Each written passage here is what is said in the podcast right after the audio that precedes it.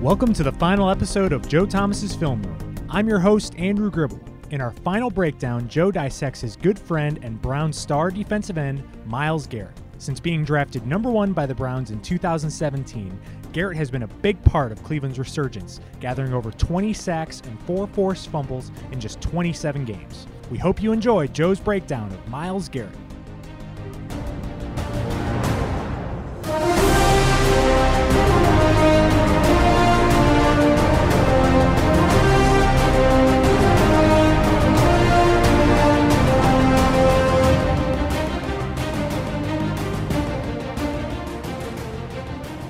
All right, so this is a player you never had to match up against on the field. That's a good thing, but that's because he was one of your teammates for the final part of your career. Myles Garrett, just take me back first to the moment you found out this guy was joining your team. I didn't know a whole lot about him in college. I'm a big college football fan, but I watch mostly Big Ten. I watch all the Wisconsin games, and so uh, knowing he was going to be a top pick, you didn't really know what you were going to get until he showed up, and you started watching him in OTAs. And I'll never forget the one moment when I realized, like, whoa, this dude's going to be legit. There was a, a clip that we actually showed in the team meeting. It was a screenplay, and Myles was on the opposite side of the field the ball was snapped. Myles ran up the field 10 yards or so behind the quarterback. Quarterback drops back, dumps the ball off to the running back. Running back catches the ball 15 yards or so between him and Myles, and Myles is behind him. And he starts running down the field, down the sideline in practice, you know, and so nobody's tackling him in practice. People are tagging off on him, but he's running. Well, here comes Myles. All of a sudden, Myles is running full speed. Granted, from the moment the ball is snapped, until the moment he tags off on the runner 65 yards down the field. He's going full speed, but about 20 yards, you can see Myles kind of clicks it into that next gear.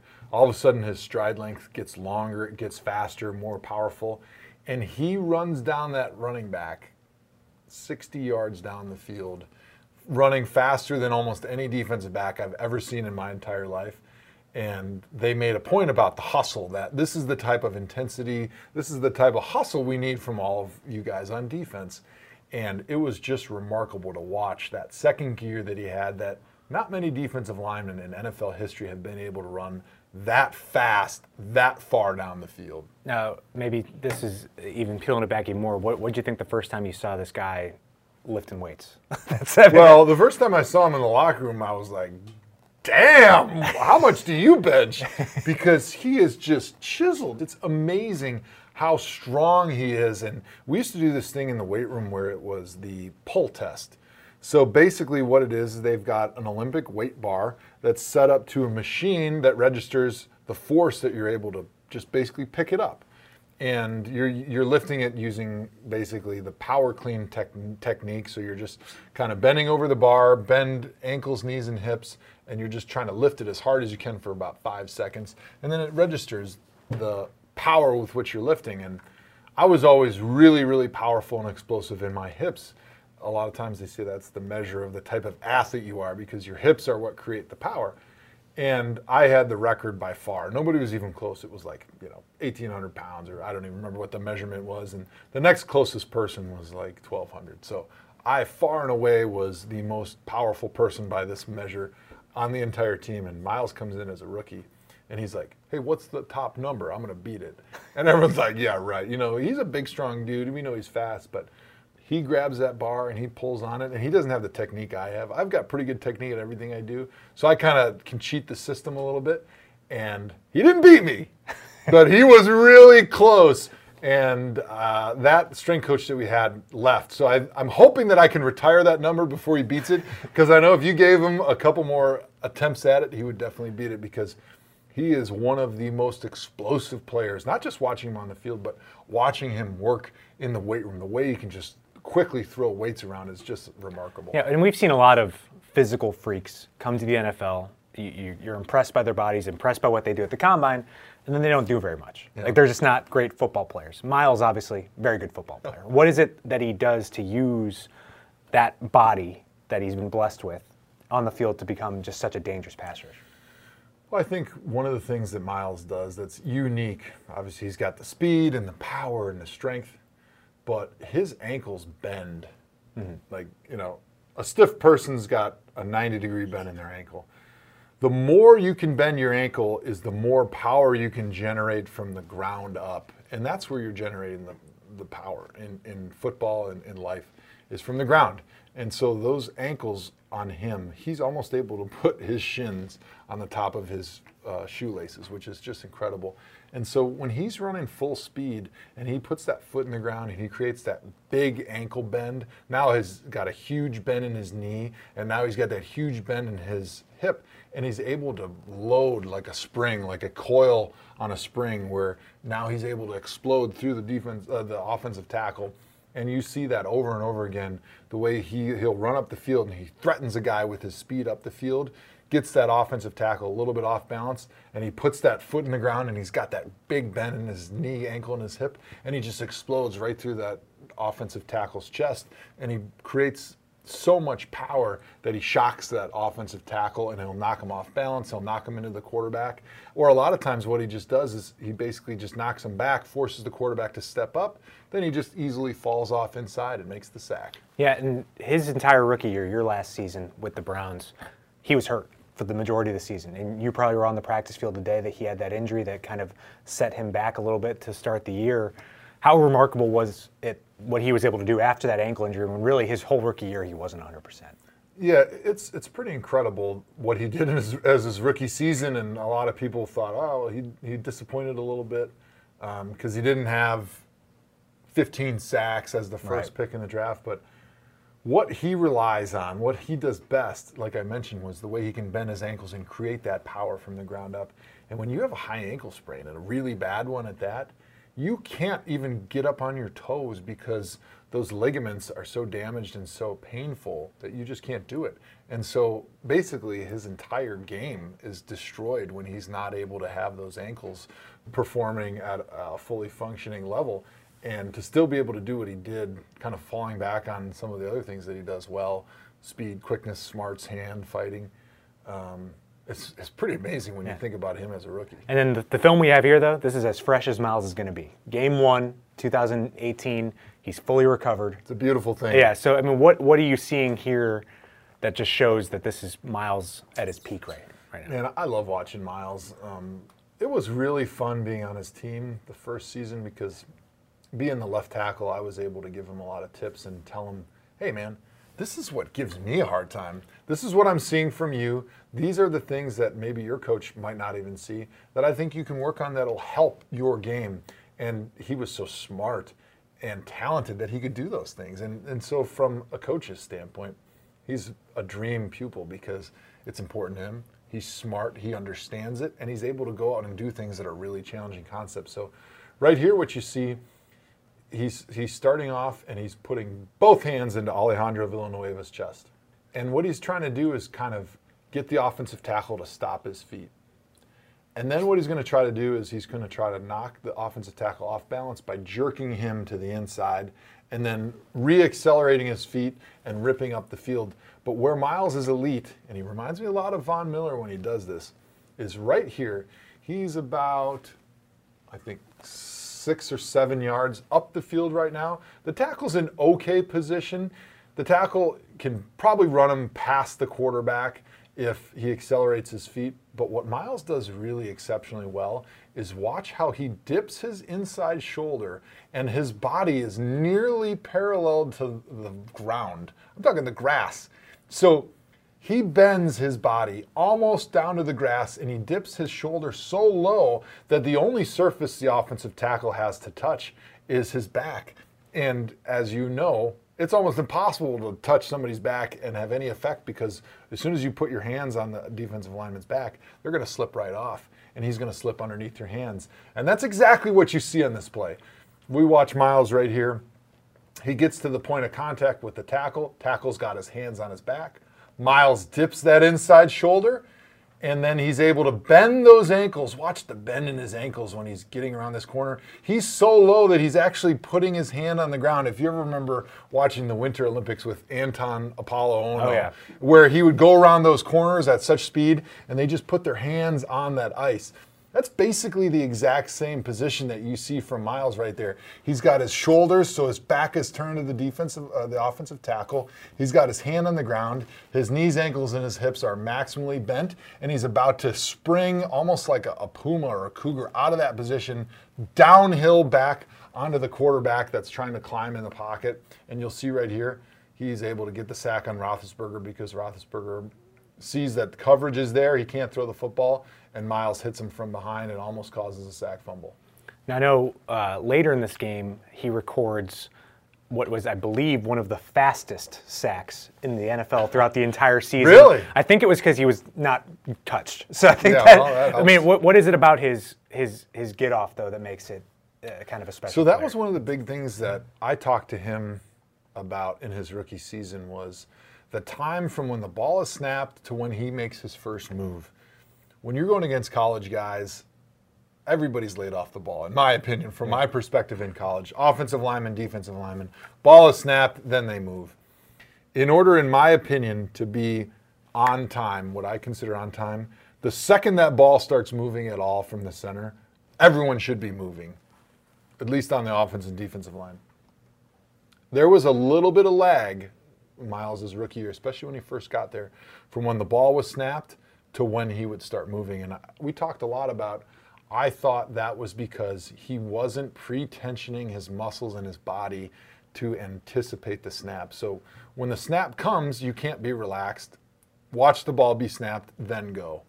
You've got to have all those muscles pre tensioned. You got to have your cleats in the ground. You got to have everything in your body and your mind like a spring, like we talked about, coiled and ready to go. So as soon as that trigger, whatever it is, when you're if you're watching the back of the football, if you're watching the offensive lineman's downhand, if you're watching the offensive lineman's head, whatever that trigger is for you to know that the ball has been snapped, as soon as that trigger happens, you're able to uncoil that spring and go. And you could see that improvement from year one to year two with Myles because now he's getting off the football and he's threatening that offensive lineman right from the snap. There's no delay at all in when his body uncoils uh, out of his stance from when the ball is snapped. And I think it's made a big difference and made him an even better pass rusher. Now, if there's one thing you can ding Myles on for this past season, Pro Bowl season, incredible second season, he had a few offsides penalties. Mm-hmm. Is that something you think you're willing to live with as a defender, or is how, how can he get even better at avoiding those kind of penalties? So what I think you'll see is over time,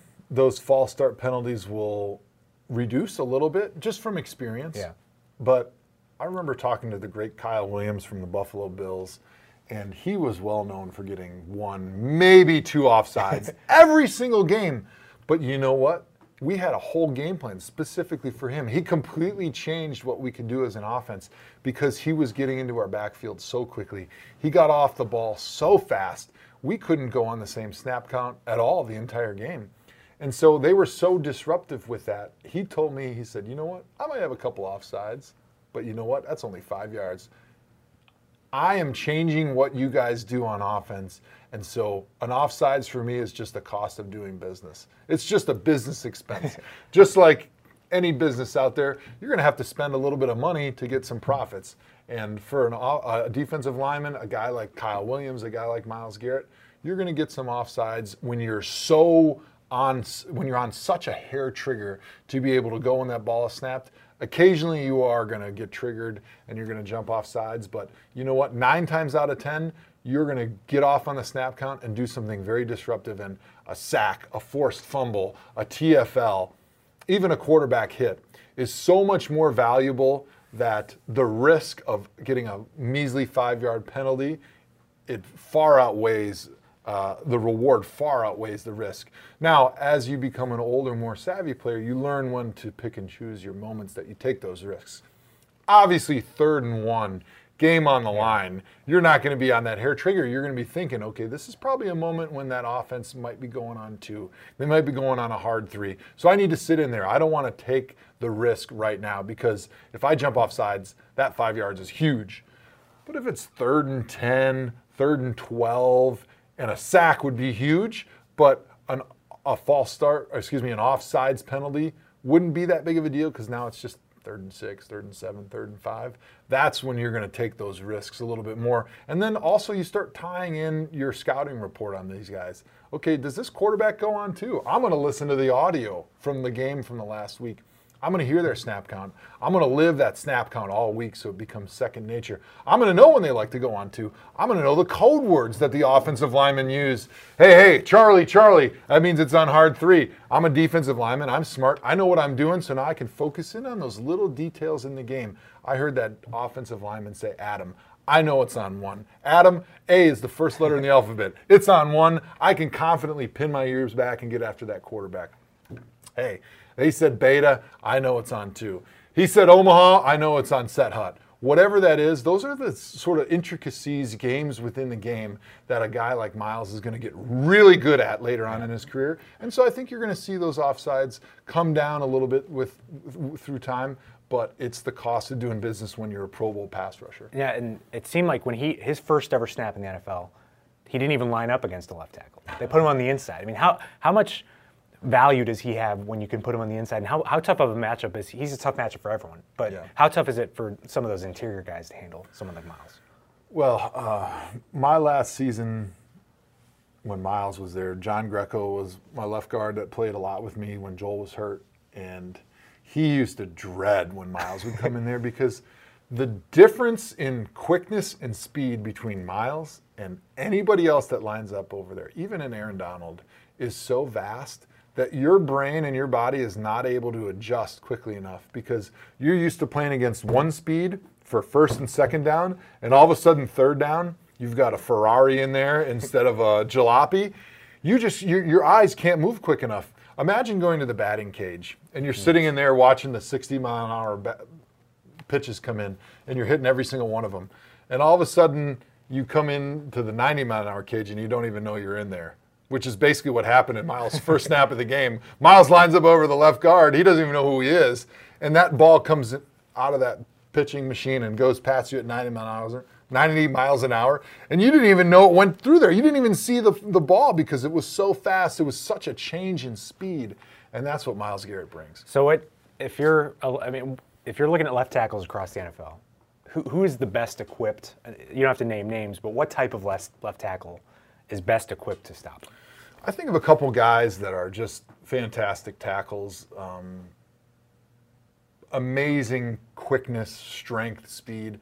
Tyron Smith, Trent Williams, those are two guys that are big, strong, quick, fast guys that can maintain the speed that Myles brings, the quickness, the change of direction, but they're also big and strong enough with good enough balance to be able to sit in there and handle when Myles goes to the bull rush. Because when Myles turns his upfield rush into a bull rush, he's enormously powerful. Like I mentioned, the, the power that he creates with his hands, his spine angle, the bend that he has in his ankles, knees, and hips is incredible. He creates a lot of power, and then he puts those hands in that def- that offensive lineman's chest.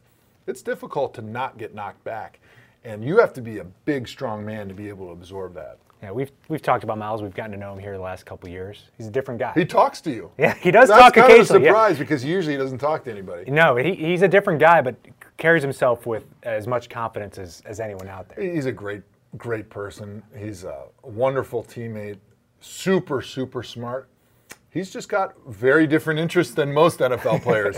He'd prefer to write poetry and uh, read than go and play video games and go to the clubs, which is a little bit different for an NFL player but it's great. It's unique, and to me, that's what makes the NFL so cool. It's all the unique personalities that you meet along the way. And and it, are you are you surprised maybe, or or is it just part of the personality that he's willing to not maybe call out a Ben Roethlisberger, but talk about how excited he is to, to bring a guy like that down? And how much do you think that that kind of confidence was needed for for a team like this?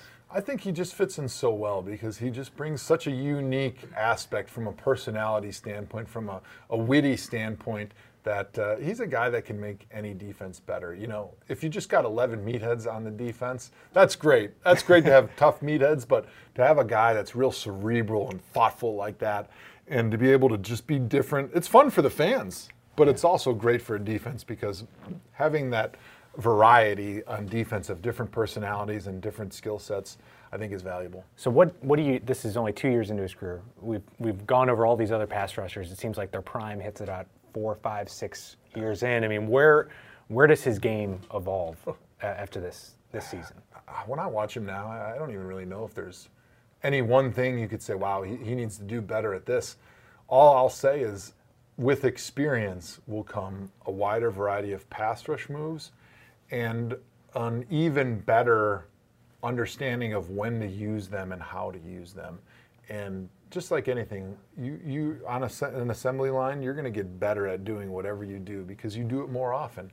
And Myles is going to be doing the same stuff for a bunch of years, and he's just going to get better because he's just doing it over and over and over. And a lot of times, the difference between a sack and a quarterback hit is a is a split second, and a sack and not even a quarterback hit is a tenth of a second. And so you just get slightly better at your pass rush move or your little technique. All of a sudden, that goes from not hitting the quarterback to hitting the quarterback. And then the next season, you just get a little bit better, and it goes from hitting the quarterback to being a sack and being an enormous play that changes the outcome of the game and maybe the season. So there's some games where he's out there where he doesn't finish the game with a sack or anything. But how much is it truly? Are you truly able to quantify the impact that he's had on that game? It's impossible to quantify the impact. You know, with modern technology and uh, analytics, you try to say, well, he had this number of effects on the quarterback from being close, forcing the quarterback out of the pocket, uh, hitting the quarterback, changing the, the arm angle. But what you can't account for is how they have to change the game plan. Yeah. You know, they have to keep an extra running back in. They have to slide the line to him. They have to double team him. They have to put a tight, a tight end in there to chip him. And so what that does is that limits the number of people that are getting out in the route. That slows the flat release by the running back, which changes the coverage. Now they don't have a, a flat control on in their secondary, and they're able to sag deeper on those deeper routes. So you've got Antonio Brown running uh, a 17 yard sideline route. And that flat defender doesn't have to be there anymore. He can sag off and take away some of that throw because they don't have that guy in the backfield that can control that flat anymore because he's in trying to help Myles. And it's the way that you change the offense's as a game plan just by showing up. That's something that will never show up on the stat sheet. And does he get enough credit for what he does in the run game? I don't think you ever get enough credit for what you do in the run game as a defensive lineman because they're not as sexy as, as sacks. But Myles is so disruptive. When you look at, I think, the play right here was just unbelievable what Myles did. He actually, if you, if you watch this play right here, Alejandro does a really nice job. Myles gets off the snap, and you can see Myles is going to go and try to stab Alejandro right here in the chest. And Alejandro's smart enough. He knows that when a defensive lineman goes to stab you, you can take your hand and knock it down, and they're out of balance, and they're a lot of times going to fall to. to this is one ground. of the best left tackles in the NFL right well, now. He's too. A, he's a Pro Bowl left tackle. This guy's a great player. Watch when he hits Myles' hand. Myles actually does kind of lose his balance a little bit. You can see the shoulders go forward. He does his Apolo Anton Ohno, puts his hand on the ground, but he's able to somehow maintain his balance on the slippery field, no less, yeah. to be able to get his footing back, stand back up, and without losing any speed or direction, turn the corner, take a hard left, knock the ball out of James Conner's hands, tackle him, and now if you keep going, he gets up and he almost gets in on a block. I mean, it's just remarkable what he's able to do on that play. And those are the things that you don't get credit for, but those are the game changing plays that you make as a Pro Bowl defensive end. If you've missed any of our episodes, log on to clevelandbrowns.com or wherever you get your podcasts. For Joe Thomas, I'm Andrew Gribble. Thanks for listening.